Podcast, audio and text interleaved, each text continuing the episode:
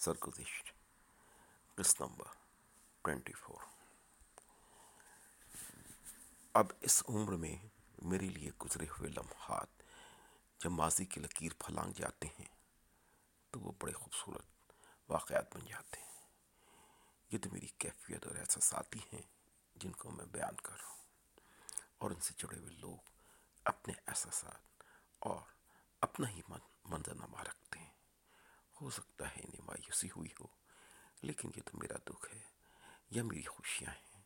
N ممکن ہے جذبات میں یا واقعاتی اعتبار سے کوئی سخم رہ جائے۔ خواب کی طرح دھندلک دھندلکوں میں لپٹی ہوئی یادیں ہیں کہ غفران میاں کو ذرا دل لگی گھر سے باہر آنے میں، اور ہم کو، اور ہم سب لوگوں کو گھر کے اندر لے جانے میں۔ ہم حیرانگی سے اپنے دوستوں کے ساتھ ان کی بیٹھک میں بیٹھے۔ محسوس کر رہے تھے کہ ہمارے آنے سے پہلے اس کمرے میں کافی لوگ جمع تھے اور بڑی اجلت میں اس کمرے کو خالی کیا گیا ہے۔ غفران میاں، ہم کو کمرے میں بٹھا کر غائب ہو چکے تھے۔ اب جو کمرے کا جائزہ لیا تو ایک درمیانہ سائز کا کمرہ ہے۔ نہایت خوبی سے آرستہ صفے پڑے ہوئے، لیکن یہ کیا کچھ، لیکن یہ کیا؟ کچھ سرگوشیوں میں باتوں کی آواز سنائی دے رہی ہے۔ کچھ عجب سی پرسراریت سی لگ رہی ہے۔ کچھ یہ بھی محسوس ہوا کہ کمرے کے اندر کی طرف کھلنے والی کھڑکی کے پردے کے پیچھے کچھ خواتین ہیں اور ہم باہر بیٹھے ہوئے لوگوں کے بارے میں تجسس کی فضا ہے۔ یہ سارا منظر کچھ کنفیوز تو کر رہا تھا، لیکن کیونکہ ہم چار پانچ دوستوں کے ساتھ موجود تھے اس لیے ہمیں خوفزدہ نہیں کر رہا تھا۔ اتنے میں چائے اور اس کے لوازمات کے ساتھ غفران صاحب کمرے میں داخل ہوئے۔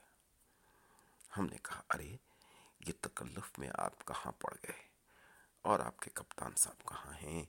ہمیں تو ان سے تعارف کروا دیجیے کہنے لگے، بس وہ حاضر ہوتے ہیں، آپ پلیز کچھ لیں۔ ہم ہم سب لوگوں نے چائے اور بسکٹ کے ساتھ پھر خوش کپیاں شروع کر دیں۔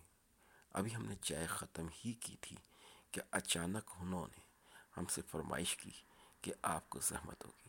آپ ذرا تھوڑی دیر کے لیے گھر کے اندر تشریف لے چلیں۔ اب یہ بڑی چوکا دینی والی گفتگو تھی۔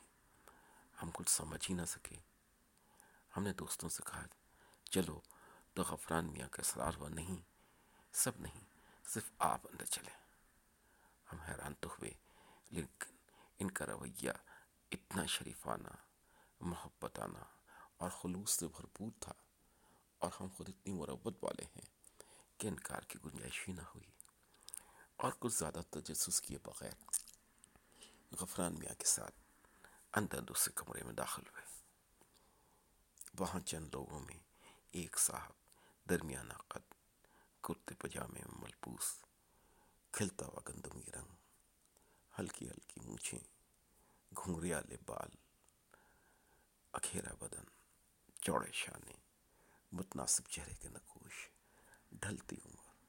ہمیں دیکھتے ہی وہ بے اختیار اپنی جگہ سے اٹھے اور انہوں نے ہمیں اپنے سینے سے لگا لیا۔ اور پھر ہمیں ایک محبت سے لہو لہان شخص کی آواز سنائی دی کہ بیٹا، میں تمہارا بدقسمت باپ ہوں۔